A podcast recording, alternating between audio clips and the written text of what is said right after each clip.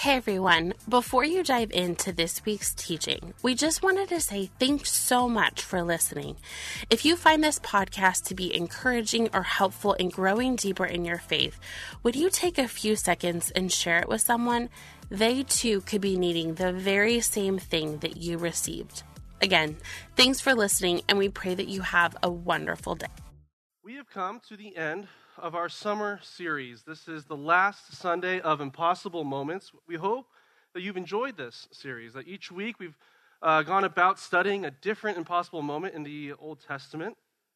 And uh, we're hoping and praying that this could be a resource for, for all of us as we go through life and face difficult situations and your own impossible moments.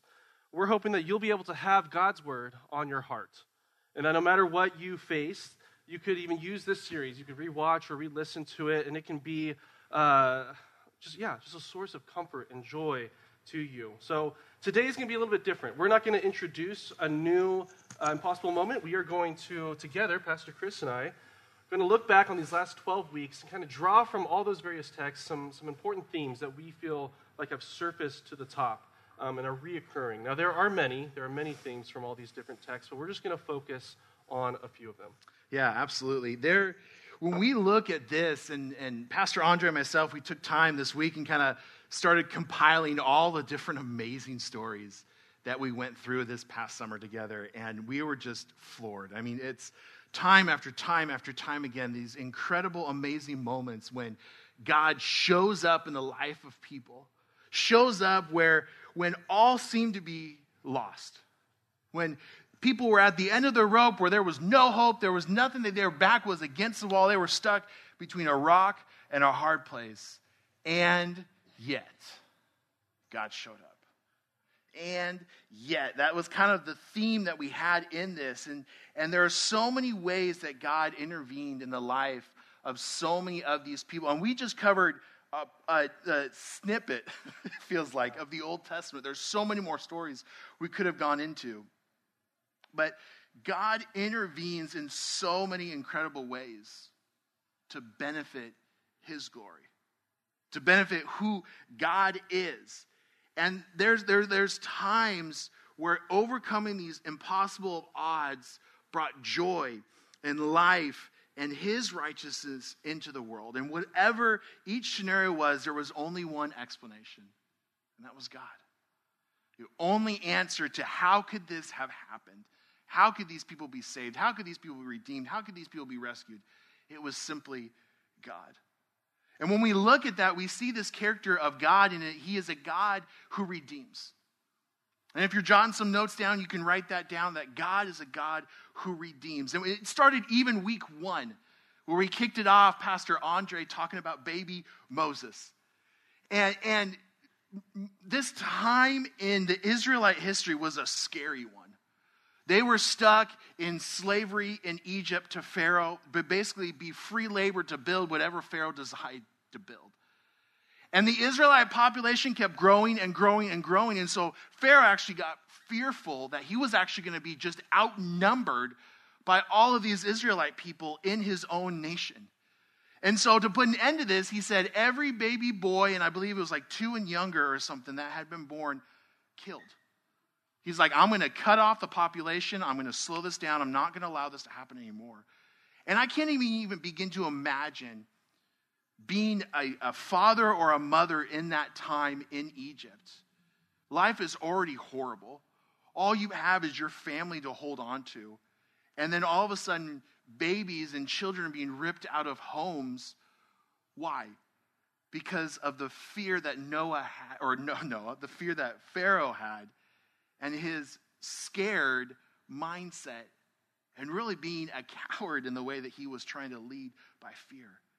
So Moses' mom has no other option but to take a chance. Puts baby Moses into a basket, takes him down to the river, and lets him go. I can't even imagine being mom right there in that moment, to set your baby into the river and just hope and pray that God would do something. And what I love about that story is the most, the, the last person you would think, Moses is rescued by Pharaoh's own daughter. And through a series of events, Moses' mom actually gets to raise the child as a surrogate mother and a nanny. And then God in this moment is redeeming Moses for an incredible plan that he has for his life. Later on, we read and we know that the story is that Moses is the one who eventually leads the Israeli people free out of Egypt. And it all started that day on the banks of the Nile River. God, in his redemption, makes a way even when there seems to be absolutely no way. Another story we talked about was Noah, which is one of the greatest stories of redemption in the Old Testament. And the fact that Noah, in his, his, his faithfulness, is leading and being an example to what is going to happen. God's had it with the human race. They're wicked. They're horrible. There's only one honorable man, one righteous man, and that's Noah. And God says, I got to hit the reset button. And so he sets Noah to build this boat, which has never been built before. There were boats then, to, to, to rescue people from rain, which had also never happened before. And Noah, in his faithfulness, sets out as a witness and is God's redemptive plan for humanity. I think in that moment, if anybody had come to Noah in, in humility and just said, what's going on, and heard the story of Noah and repented, I think Noah would have let him on the ark. I really think, but what we know about that day and age, only Noah was righteous. God had a plan for redemption, and even though there was so much more room for people on the ark, it was only eight people, Noah and his family, that were saved in that time. Redemption was offered to all who were willing to repent and believe. How only few accepted. When we look at these different characters in these historical accounts through these stories, we see a really main common theme in them, and that is godly character. There's, there's a level of godly character that is with each and every one of these people that is awe-inspiring. That we see and hear that their obedience did not necessarily equal their success.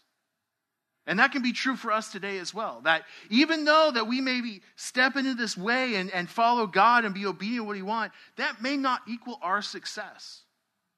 We may have some success, but it doesn't automatically guarantee our success. We can go back to Noah. We know that some might look at his life and say, really, dude? All those years building the boat, you could only save your family? But I love the way that God looks at it. God looks at it and he sees a faithful father who led his children, who led his spouse, who cared for those that were closest to him, that knew him. I love that part there.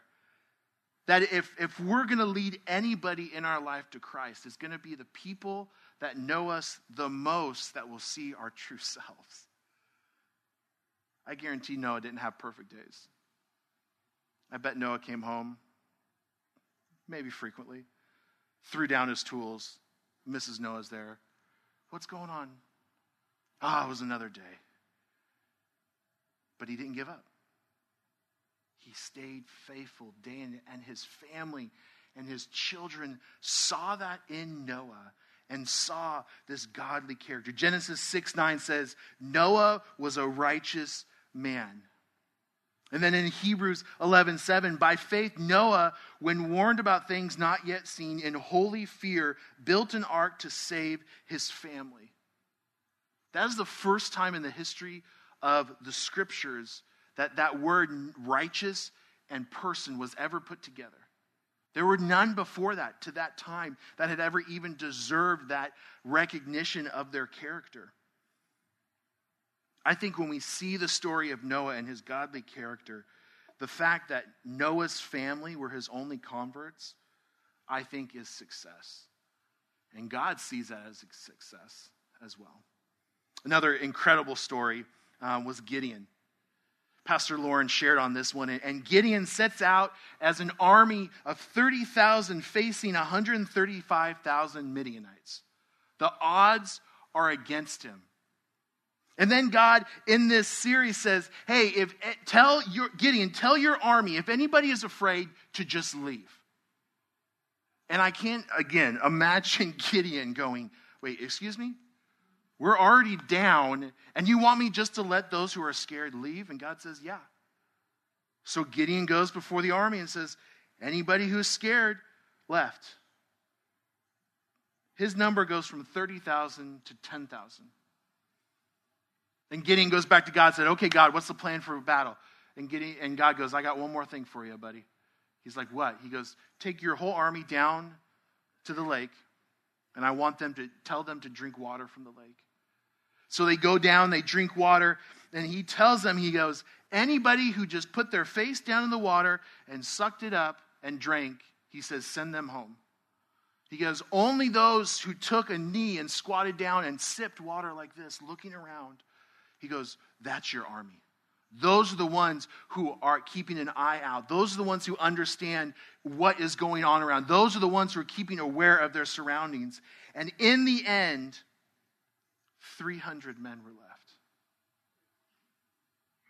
And Gideon goes into battle trusting God with a four to one ratio against him. And yet, God brings victory.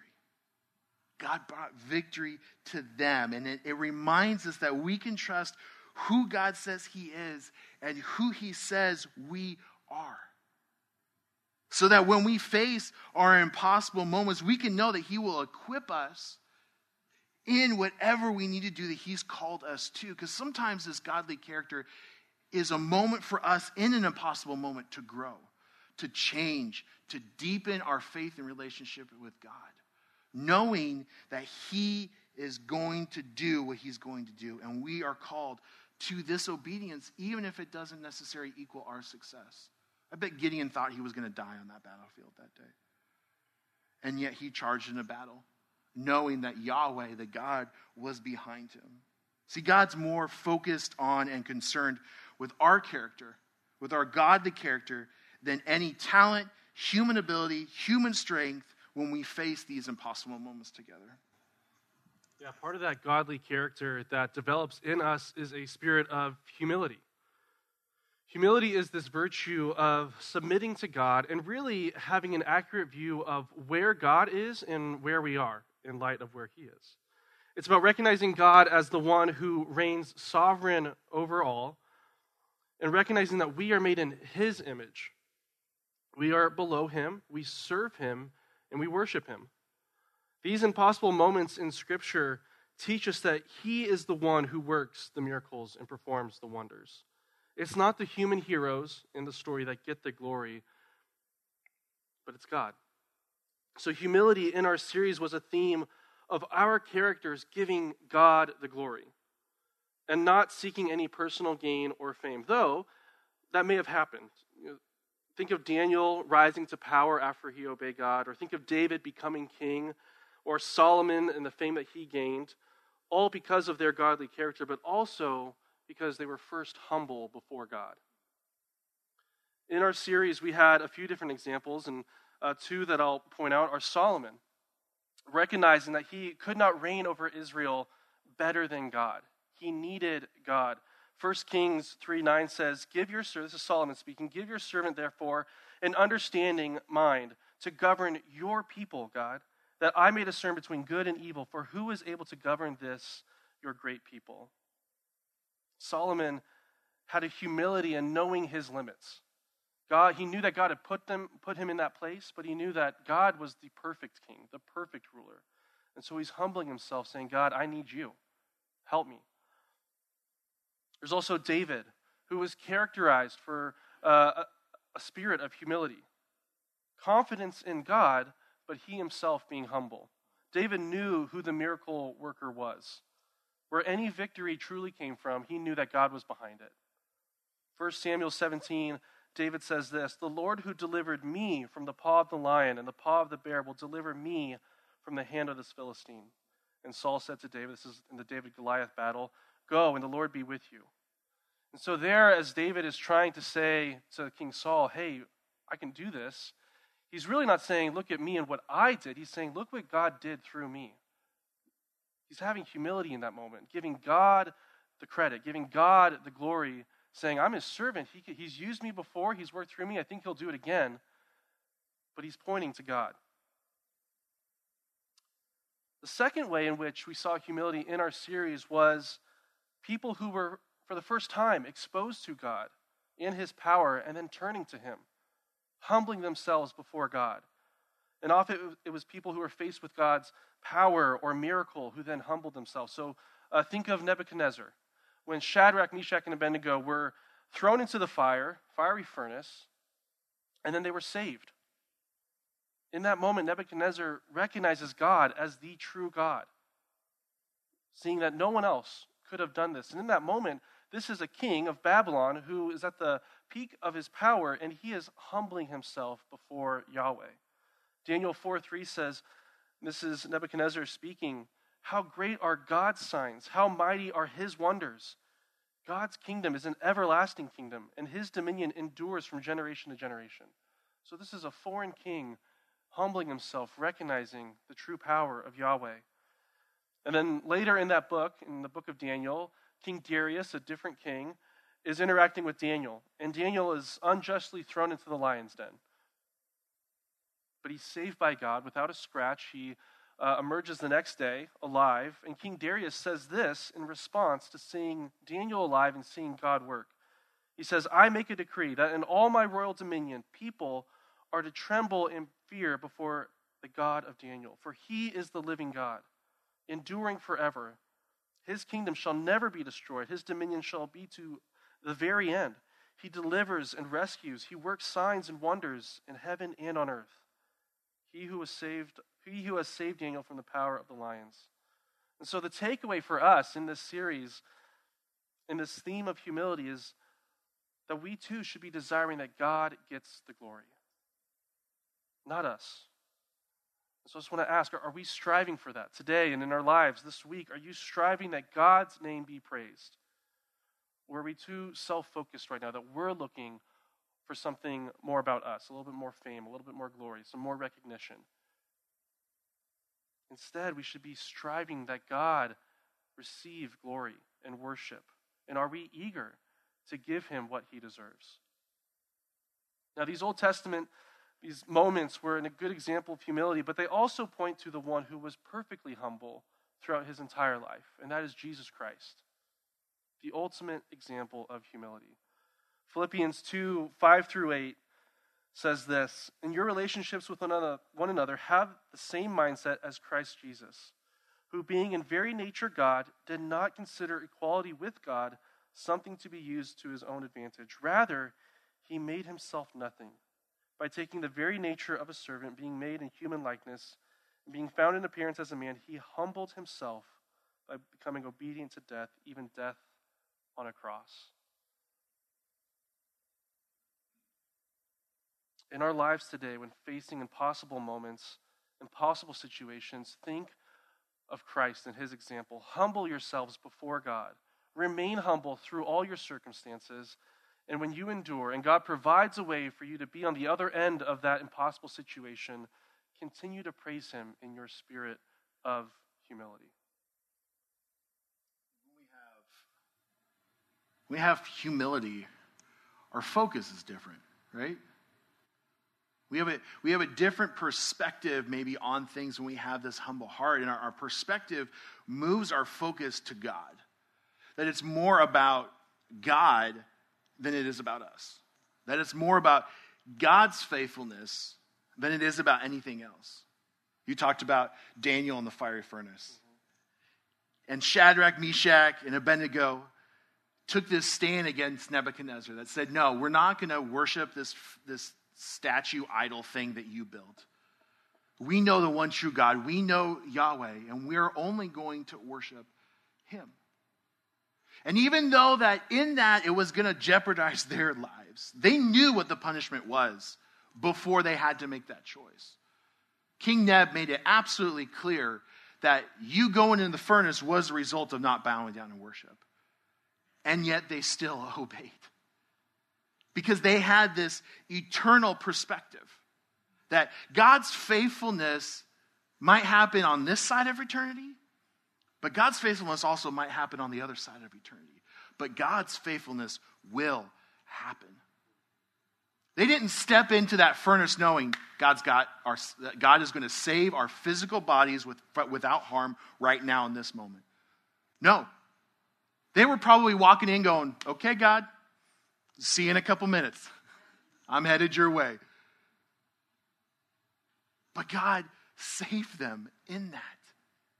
And their eternal perspective changed. God showed up and made a miracle happen before the eyes of not only them, but everyone else, including King Nebuchadnezzar. Daniel in the lion's den is another great example of this. Again, decree given out by some hoodlums trying to control King Darius to say, hey, King Darius, we're going to trip up Daniel and we're going to say that for the next however many times, you can only pray to King Darius. And Daniel goes, I'm too old for this. By this point in the book of Daniel, if you studied it, he had been through time and time and time again of people trying to control Yahweh, and he knew who was boss. And so without fear, he opened his windows, and for not just once hiding, but publicly for everybody to know, prayed and continued to pray his three times a day for everybody to see. And Daniel knew what the consequences were. He knew that he was going to be thrown into the pit with these ferocious lions that were going to tear him from limb to limb. But it didn't matter because he had his focus on heaven. He had his focus on God and eternity, knowing that here and now is just so short compared to eternity. See, when we have this eternal perspective, no matter what we're facing, no matter what we find ourselves going through, there is this peace. And there is God's presence, even in the midst of chaos. And when we went through this series time and time again, we saw just these small glimpses of these amazing God moments that when faced against overwhelming odds, stacked against them, God brought his peace and his presence, even in the midst of all of that. Moses in the Red Sea, seeing what he thought was going to be drowned or being killed by the Egyptians. Joshua in his battle against the Amorites, that they were losing the battle, knowing that the sun was going to go down and they were going to be killed off in the dark. He prayed a bold prayer for God, stop the sun in the sky, and God did. God went against physics and science. You know what that tells me? It tells me he's even in control of that. He is greater. He is even beyond that which we know and celebrate and think about being regular time and time again. God can stop that. He can do what he wants. He is God. Having an eternal perspective changes our focus on what's important. Joshua knew it. Moses knew it. David, Daniel, Elijah, Gideon, Abraham, Isaac, Jacob, they all knew this. And when we have and we see the faithfulness of God, our life is different. I love what it says in Philippians four seven. And the peace of God, which surpasses all understanding, will guard your hearts and your minds in Jesus Christ. That's our perspective we have to have. And that's the perspective we saw time and time again from these people. The last of our themes this morning, again, there's so many more, and we're just focusing on, on these four, is how uh, in these impossible moments, obedience to God by his people equated to a witness occurring and people knowing who God is. So when David obeyed God and fought the Philistine, the enemy heard about who Yahweh was and saw the power of God. As Noah obeyed the instructions to build this ark, as crazy as it sounded during that time, he was a witness to his own family about who God is and what he does. When Israel obeyed God's direction through Moses to walk through the water and then saw that water close in on the Egyptians, it was a witness to Israel, to Egypt, and to the rest of the world about how God takes care of his people, and that this was the God of the universe. When Jericho was destroyed and Rahab obeyed the order to tie a red rope so that when the city fell, she and her family would be saved, That was a witness to what God is capable of and to the fact that he redeems even people outside the nation of Israel. It was a witness to the rest of the world of who God was. And when Shadrach, Meshach, and Abednego obeyed God, which meant not bowing down to the king to worship him, they were a witness to all of Babylon about God being the true God above any other gods. And the same with Daniel. When he was obedient to continue worship, to continue praying in his spiritual practice, instead of stopping regular communication with God, he was a witness to how God is deserving of our everything, even if that equates to our physical death. He's a witness to God being the creator over his creation and to a witness to God who rules with true justice. So today, church, Spring Valley, as we are talking about our obedience, know that your obedience to God in whatever situation you find yourself in is a witness to those around you.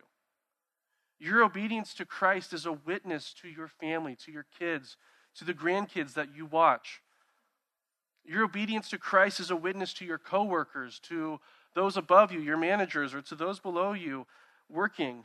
Your obedience to Christ is a witness to your spouse, to your immediate family, to your girlfriend, boyfriend, to your uh, close friends, those who need to see most how you are obedient to God and how you, as you do that, you are pointing them to Christ. Your obedience to Christ not only anchors you in this world that is trying to pull you away from God, constantly vying for your attention, seeking your loyalty and allegiance, but it also encourages and points people to the truth. Your obedience is like a beam of light in the darkness of this world. It can be a road marker for someone else in their own spiritual journey. And as you are obedient, they're looking to you and being encouraged to say, wow, okay, I, I need to do that. I need to be like them. Thank you for reminding me of what it looks like to follow God. Your obedience can be the loudest way to spread the gospel without even saying a word. And so here at Spring Valley, our prayer is that we are all together striving to be obedient followers of Jesus, conscious and uh, conscious and intentional about how our obedience can be used by God for his glory as a witness for his kingdom. So where does this leave us? Where where do we where do we go from here? Well, I got some people who are going to pass out something this morning for you, and I want you to take this home as a reminder of the series with us this past summer. So excited. And it's bubblegum. Yes, I'm. Yes, we are handing out bubblegum today. Pastor Andre and I, we were we were working through this series, and we came up with an acronym for us to remember this. And the first of which is C. We see the character. We see these godly character matters. There's, there's this core piece to each of these accounts of these people when they faced impossible moments, that when they, this unwavering character that is grounded in God as they walk through these impossible moments. Depending on God, it changed who they are. It grew their character. It, it made them put roots down deeper into their faith of Jesus. And I think for us, maybe the question to ask when we step into these impossible moments, maybe big, maybe small, maybe somewhere in between, is to ask ourselves the question in this, what might God be trying to teach me in this moment? What, what does God want me and my character g- to grow here and now? Again, this, this focus isn't for us to build up our success, but it's to give God the praise, the glory, and the honor that he is so deserving each and every time. God could be trying to mold something in each and every one of us as we walk through these impossible moments. The next letter is H for humility. Time and time again, as Pastor Andre shared I, this, this morning of this idea, at the center of the godly character was humility. And the remembering it's about God's glory. It's not about ours. For some of us, we want to step in and just grab life by the horns and say, I'm going to take care of this. And sometimes we need to step in with the boldness and the faith that God's got our back, like Gideon, and make that happen. But at the center of Gideon was a humility to trust in God. That even if it didn't turn out the way that he hoped, that God was still God. So when we walk into these moments of impossible situation, ask ourselves the question, how can God get the glory in this moment? How, how can we point people to Jesus in this time to give him the glory? The next letter is E for eternity. To have an eternal perspective. Trusting and knowing that this in our lives is in God's hands. Eternity, salvation is going to happen for all who believe and accepted in Jesus Christ and believe on his name. So we may be rescued in our impossible situation on this side of eternity, but it may not be until we reach the other side that we have our focus and our rescue of God. I met up, ran into a friend yesterday I hadn't seen since pre-COVID. And we were talking, and we, COVID came up, and we real and we were talking about how one of the greatest things that I think each of us realize is how fragile life is. That we we run around thinking we have control of this life, and that oh that'll never happen. I don't know how many times I said that, and it kept happening and happening and happening and happening. Life's fragile. Life's just a snippet here. Eternity is forever. Let's focus on the forever, even while in the here and now. Now, it doesn't mean that poof, all of our problems are going to disappear. We're still going to have our stress and our worries and our anxiety and our angst and everything that we have to wrestle with every single day while here on earth. But when our perspective is a heavenly perspective, it changes the focus of how we deal with the here and now. And we all can do this to put our trust in the name of Jesus. That is our eternal perspective. And then the last letter is W, is our witness. Our witness in focusing on Jesus. See, some of you, you figured out the acronym before that. I'm proud of you. But you have an opportunity that as we walk through life, as Pastor Andre, I love what he said. He said there, he said, our obedience is like a beam of light into the darkness of this world. It can be a road marker for someone who is on a faith journey. It can be the loudest way to spread the gospel, even without saying a word. That's what it's about. Not forgetting what God has done for us before. Time and time again. Pastor Lauren last week talked about the story of Rahab and how Jericho was scared when they heard the Israelites were coming for them. Why? Because they had heard the stories of God's victory. And we are here, how many years later, talking about these stories again and again. Why? Not just for the fun of it. Not just to have a, a fun summer series. But to remember who God was so that we know we can depend on who he is and his nature and his character for now until forevermore. So what does this mean for us here in twenty twenty-three? Well, I think for us is when we face impossible moments, I want us to take a second and chew on it. To think about how our character might grow, how our humility might be more grounded in Jesus, how our perspective would be changed from here and now to then and forevermore in heaven, and then how our witness for those around us to then help direct and pull more people and push them to the cross of Jesus Christ. That's what we want you to do. Thanks for listening. And if you would, please take a moment to subscribe and leave an encouraging review to help others find our podcast on whatever platform you are listening on. We hope you have a wonderful day. We'll catch you next week.